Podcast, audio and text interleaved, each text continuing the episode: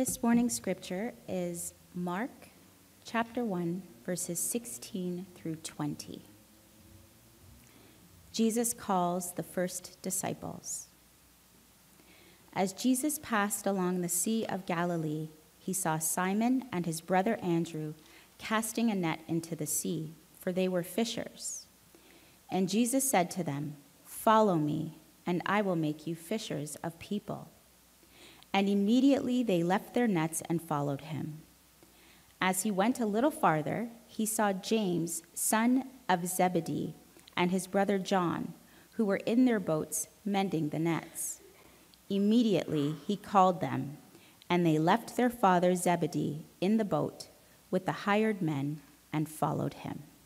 Here ends the reading of Mark 1 chapters Mark chapter 1 verses 16 through 20. Well, we continue our journey through Lent, and we're looking at the Gospel of Mark to help lead and guide us. And you remember that I talked about Mark being the first gospel, and just written not that many years after uh, Jesus' life. And Peter, the apostle, uh, is Mark's mentor and guide here as he writes, okay? Writing in the city of Rome. So we're going way back. We're, you know, this is like, this is our ancient church history, the Gospel of Mark. Not that long after Christ, the very first Gospel. And Mark is writing these words down, um, led by Peter and the Holy Spirit. So we come across these words. So I say that because the, this story that Tamara just read, it, it really sounds like an eyewitness account. I mean, Peter was there. He remembers how this went down. And he's telling Mark, okay, this is, this is the way that story happened. And it goes right back to the calling of the first disciples. We, it's uh, a gift that we're able to read that and, and hear it.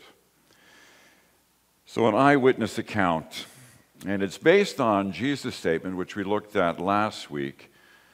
His recognition that this is the truth. The kingdom of God is drawing near. Repent and believe the gospel. So, Jesus, who had been in Nazareth for 30 years, you remember the story, right? He hears about his cousin baptizing people in the Jordan. He goes, he is baptized. In solidarity with us, we sang that song, Brokenness Aside in solidarity with us who are broken, who are frail, who continue to mess up. But Jesus has the recognition that the kingdom of God is drawing near.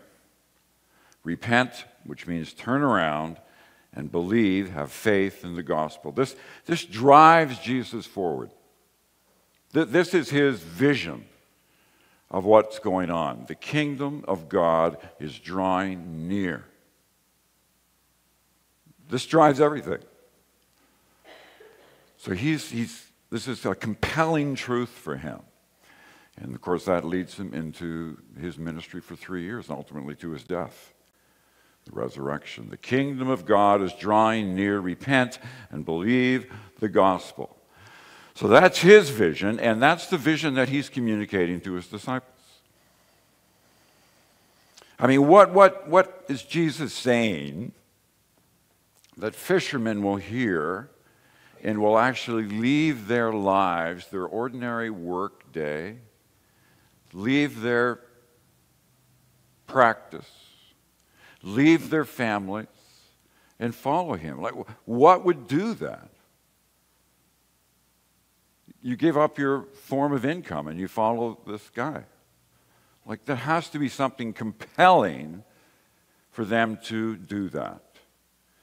And they catch a bit of this vision. You see, the kingdom of God is drawing near. Repent and believe the gospel. So they hear that.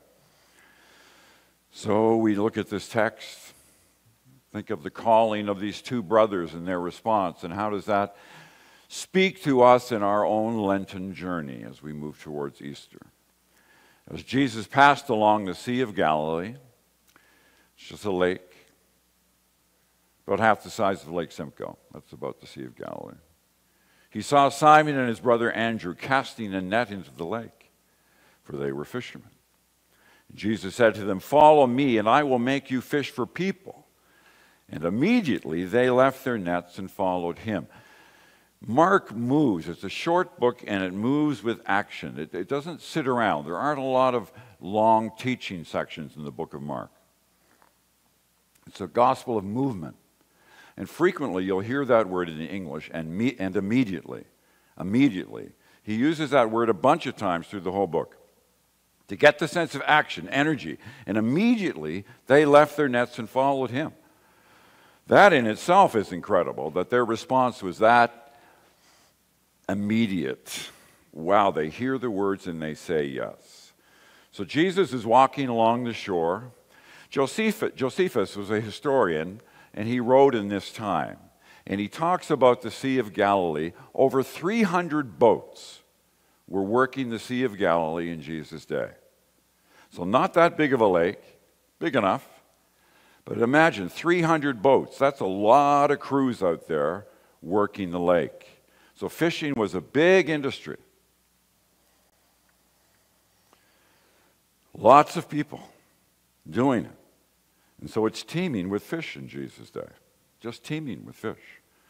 And indeed, Simon and Andrew are casting their net, and it's a form of fishing that would happen when there are so many fish.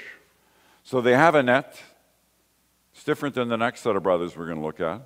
And they wade out in the water, two brothers, and they cast the net and then they pull it in.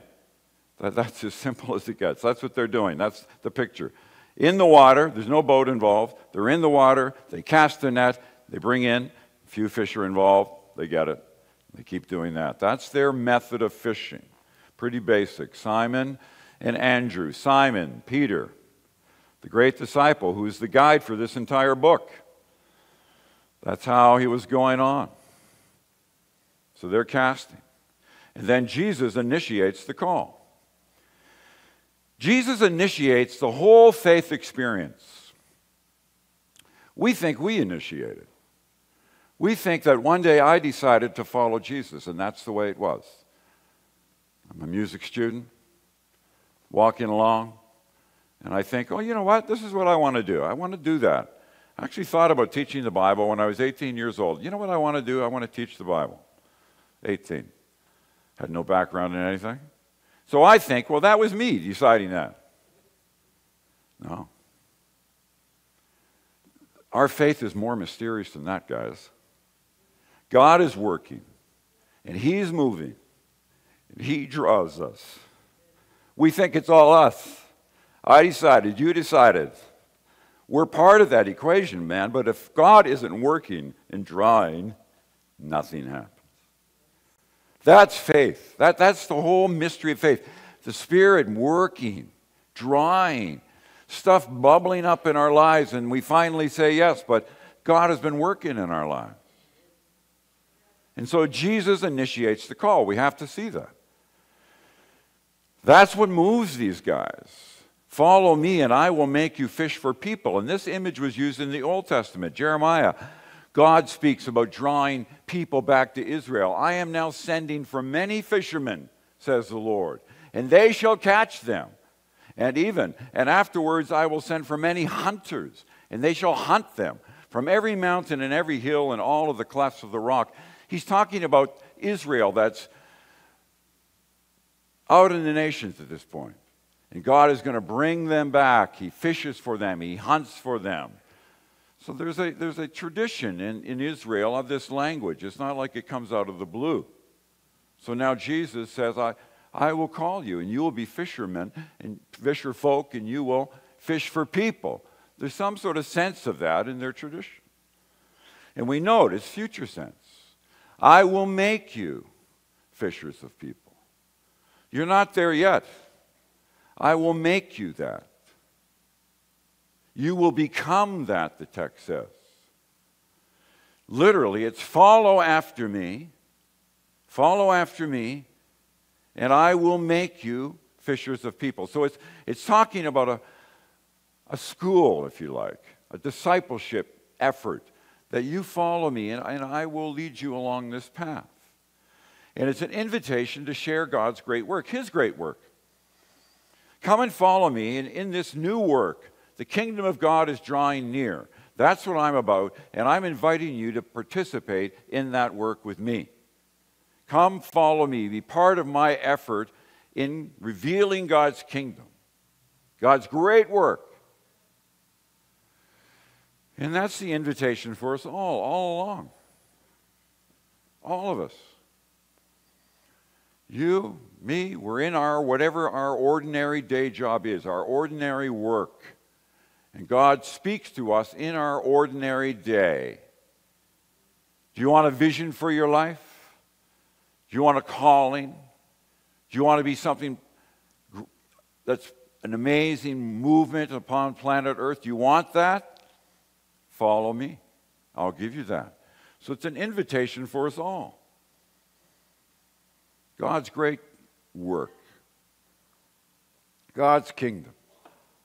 We lose sight of that so fast because we get concerned about our, our own lives. We, we become myopic. We just kind of bring it back down. My daily concerns, my financial needs, my employment needs. That's all, all makes sense to some degree, for sure. Health concerns. But we all bring it right down to just me. Meanwhile, we're part of something bigger. And and that's what we're called to do a work. I was in diving in Cuba recently, right? And the town that I was in is Santa Clara. Santa Clara is the town that's mostly associated with Che Guevara. And che was the, one of the leading guys, right, in the Cuban Revolution, 1959. And whatever one thinks of Che, he's a hero down there. He had a vision. He had a vision for society, and he was committed to that. He was committed to that vision. Wasn't, he wasn't worried about money. He wasn't worried about gaining houses.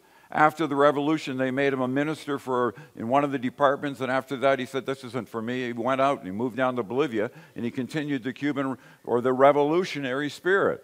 That was his life. So there are people in our world who grab onto a vision and, and live for that vision. And you and I are called to do the same with God's kingdom. It's not to just jump on the back burner and we forget it.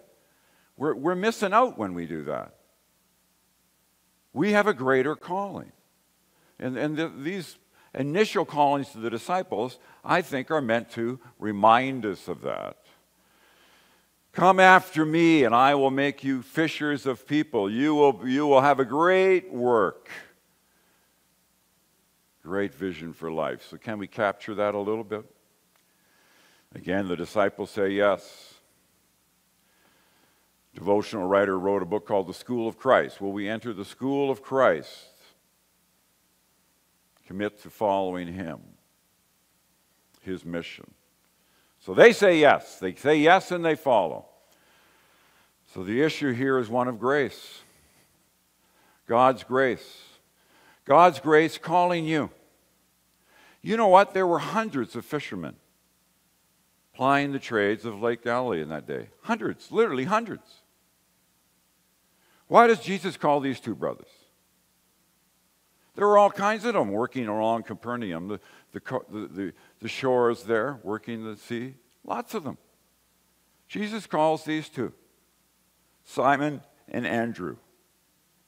And it's grace. God's grace. And not only grace, may I mention a word we don't often hear about election. God chooses these two. And that's where the faith and mystery comes in. Why? There, there, there were dozens of them he could call here. But he calls these two guys, Simon and Andrew. He knows something about them that they don't even know themselves. He chooses them. And in our faith, we are chosen by grace, and there's also this deeper current which the Bible, Paul talks about as election. You can, you can interpret that whatever the way you want. But God is involved in connecting you and calling you. And we need to wake up to that. It's a great privilege to be called and to respond and say yes. It's, it's, it's tough. Man, I've taught, I've taught in Ephesians in Bolivia so many times. And this theme of election is a big part of it God's calling. Typically, the way I teach that is that, well, yes, God chooses, but you also choose Him. It's a two way street. That's the way I normally go with that. God calls, and then I say yes, too. So I'm talking to a minister. He's an older guy. He, can I say that? An older guy? I'm an older guy. In fact, I was probably older him than when I was saying that. anyway, I'm saying, yeah, well, man, we're involved here. He says, yeah, but we're elected. I say, yeah, but from our side, we're involved. We got to choose. Yeah, but we're elected. He just kept going back to that the entire time. And the more I think of it, I hear it from this text, and I'm saying, well, you know, maybe he's onto something there. I don't know. I don't know. Why do I keep following Jesus after all these years? Why do you keep doing that? Why do you keep doing that? Election. Election, well, there you go. There's that part of it, right? Yeah. We say yes, but God is working in our lives. And, and that's a big, big mystery. And I just think we don't want to lose sight of that. It's a beautiful gift. God knows what He's doing. We leave it all in His hands, but there is a mystery going on here deeper than you just signing some form somewhere and saying, I'll, I'll follow, right? So, anyway, there we go. That's the first bit. Two more brothers. As he went a little further, he saw James, son of Zebedee, and his brother John, who, in their boat, who were in their boat mending the nets. Note, there's a different strata going on here with the fishing. Immediately he called them, and they left their father Zebedee in the boat with the hired men and followed him. So Peter and his brother, they're standing in the water casting their net. These guys, they've got a little business going on here. And they've got a boat and they're with their dad, and they've got employees working with them, and they're out in the water, and they're using a bigger net. And they cast it in and they pull it behind them while they're, while they're rowing along, and they draw in a whole lot more fish. Another level up. Jesus calls them, and note again, immediately he calls them. They leave their father Zebedee, they leave the family business, with the hired men and follow Jesus. That's how Simon sees that story and reports it. He just does that. So I know some of you guys run businesses. Dave Geldart has his own business, Dave and Mika. Put a lot of investment in that, a lot of time, a lot of energy for all these years, right? Others. Can you imagine if we were just said, Follow me. I'm going to leave that. My dad and his brother Tom had a body shop in Belfast years ago. And they just closed up a few years back. You bend it, we mend it. That was their slogan. You bend it, we mend it. In those days, the cars were bent, they actually mended them. They didn't replace parts, they fixed them. And my dad was actually the older brother, and money was tight. And they really didn't have enough work to support everybody. And my dad decided, graciously, I'll leave.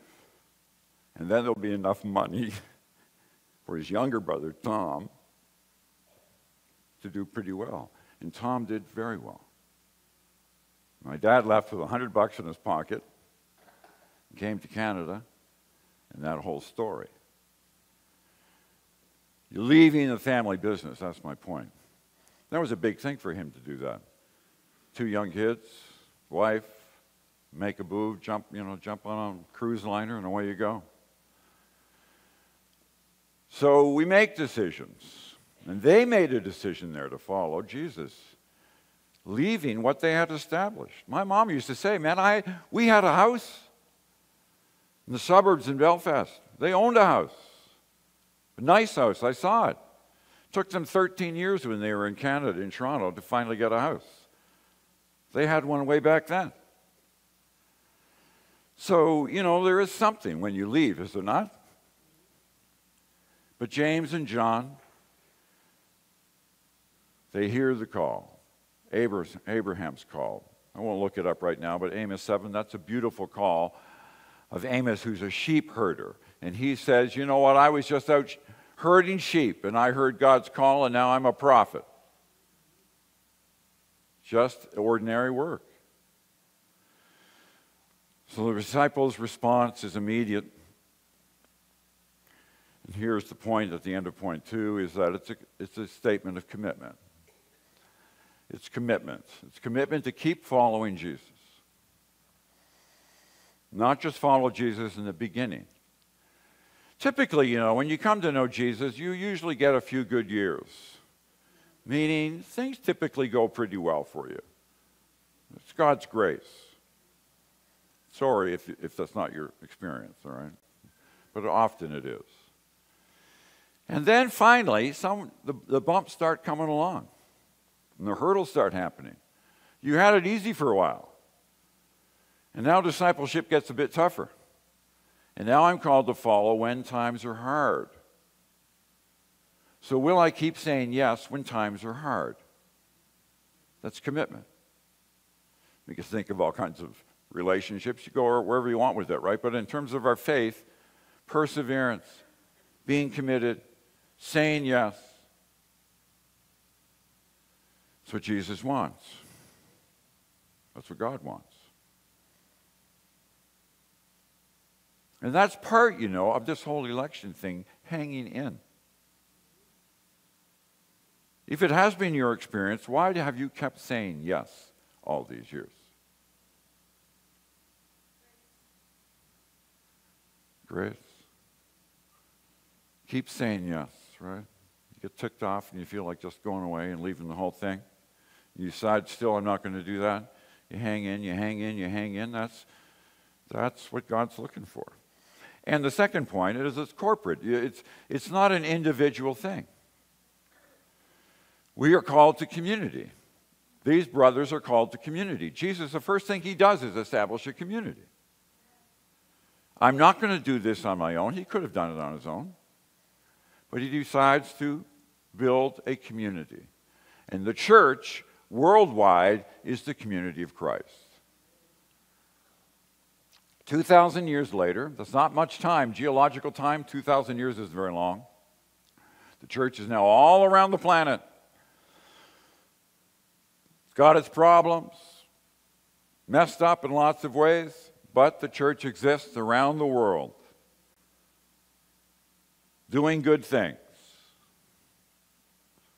In Bolivia, the Baptist community established missions, meaning schools hospitals. They did the same in India. In Bolivia, the, the, the, Baptists are recognized. It's, it's, it's, it's a different kind of government, right? It's leaning in the, in the communist direction. But Baptists are okay, you're a Baptist. Why? Because we, you've been doing your work down here for 150 years and we trust you. They were the ones who started hospitals. They, they, you know, so it's lots of good things happen, man. So it's not all bad news. So it's a corporate calling for these guys. So, two different brothers, two different styles of fishing, two different economic levels. They are called and they both respond. So, where do we go with that? Here's a statement by Trueblood We shall not be saved by anything less than commitment, and the commitment will not be effective unless it finds expression in a committed fellowship. If we have any knowledge of human nature, we begin by rejecting the arrogance of self sufficiency.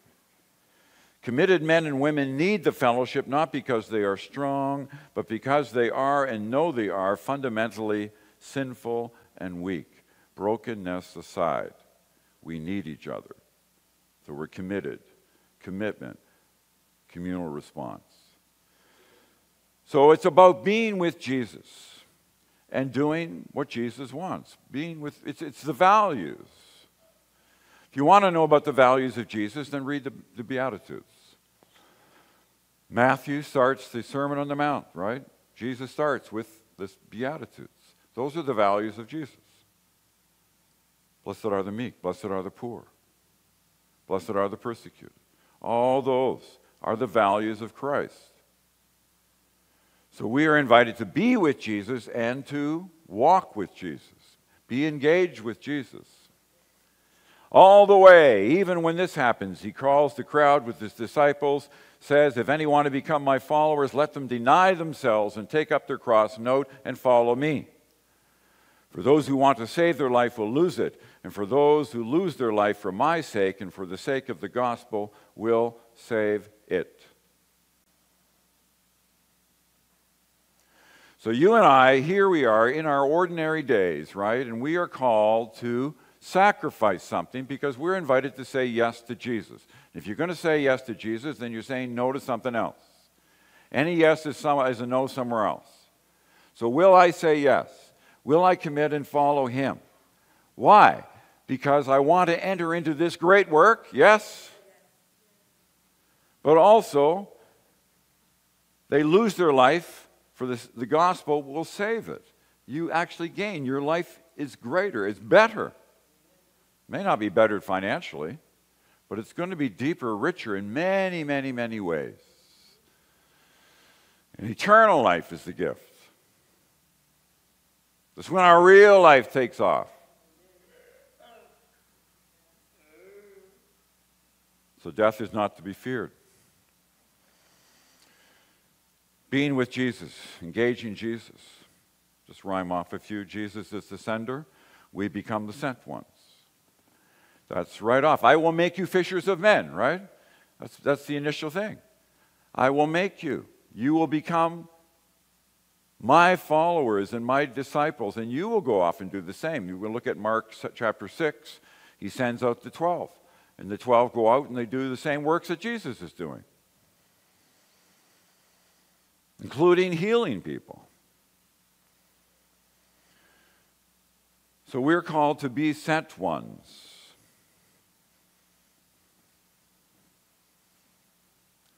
Just getting to know Tom. I like Tom, our youth, youth pastor. One of the first things he did is he got his hair cut across the street. I ain't getting my hair cut across the street, okay?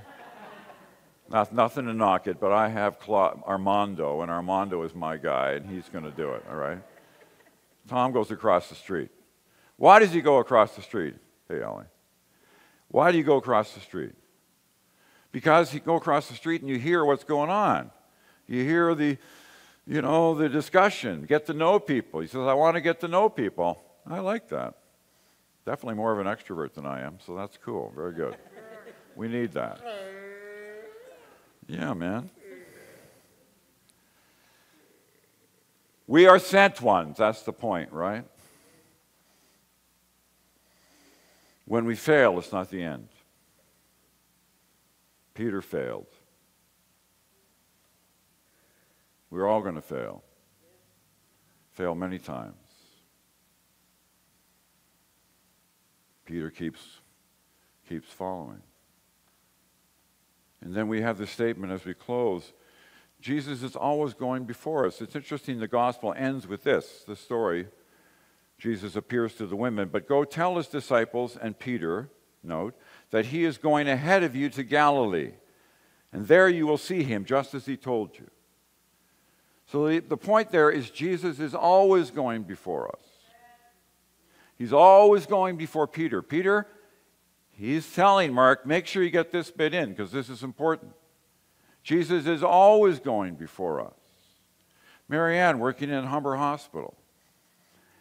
Marianne is an angel over at the hospital. You know that. Truly.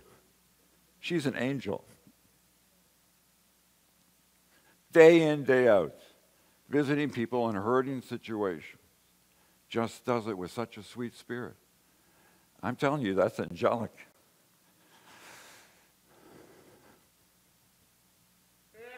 Jesus always going before us. And so part of our task is to wake up and be able to see Jesus going before us. Where is Jesus going before me in this week? You see what I mean? Where is he going before you? Because he is. Part of our job is to see that. Open up, wake up, stop sleeping, wake up, see Jesus. Be with Jesus, do the things of Jesus. And then what happens? I think I'll skip this quote, although it's a beautiful quote. Jesus is like a magnet, he draws people. There's an attraction with Jesus. So if we are with Jesus and we do the things of Jesus, then people will indeed respond. Teachers. Natalie and Tamara leading the service both teachers, taught in the school system for so many years. A light, John, a light. Being there in the classrooms. You can either do that and divorce yourself from the whole faith, or you can do it and engage it and be a light for people. Can you not? And I know that they did, doing it.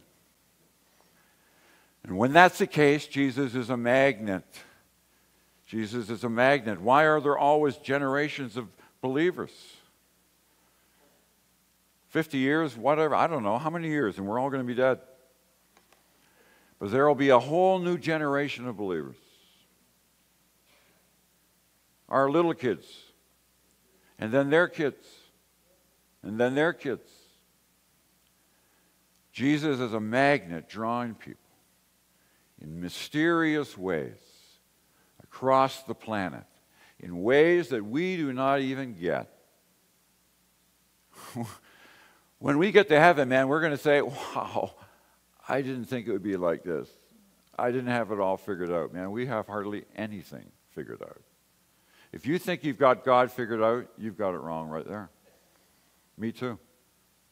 God is more mysterious than that. A magnet doesn't mean we don't learn things. Just saying, God is bigger than all of that. So, will we follow Jesus as we conclude, right? Will we follow? Will we say, Yes? Will I walk with him? Will you walk with him?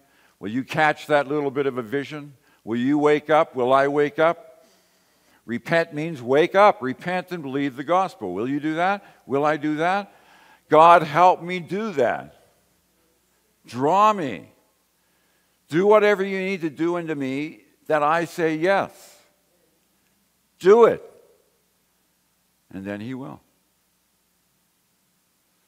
So may we hear, may we say yes. The first song we're going to sing is along that line surrender. In Christ's name, amen.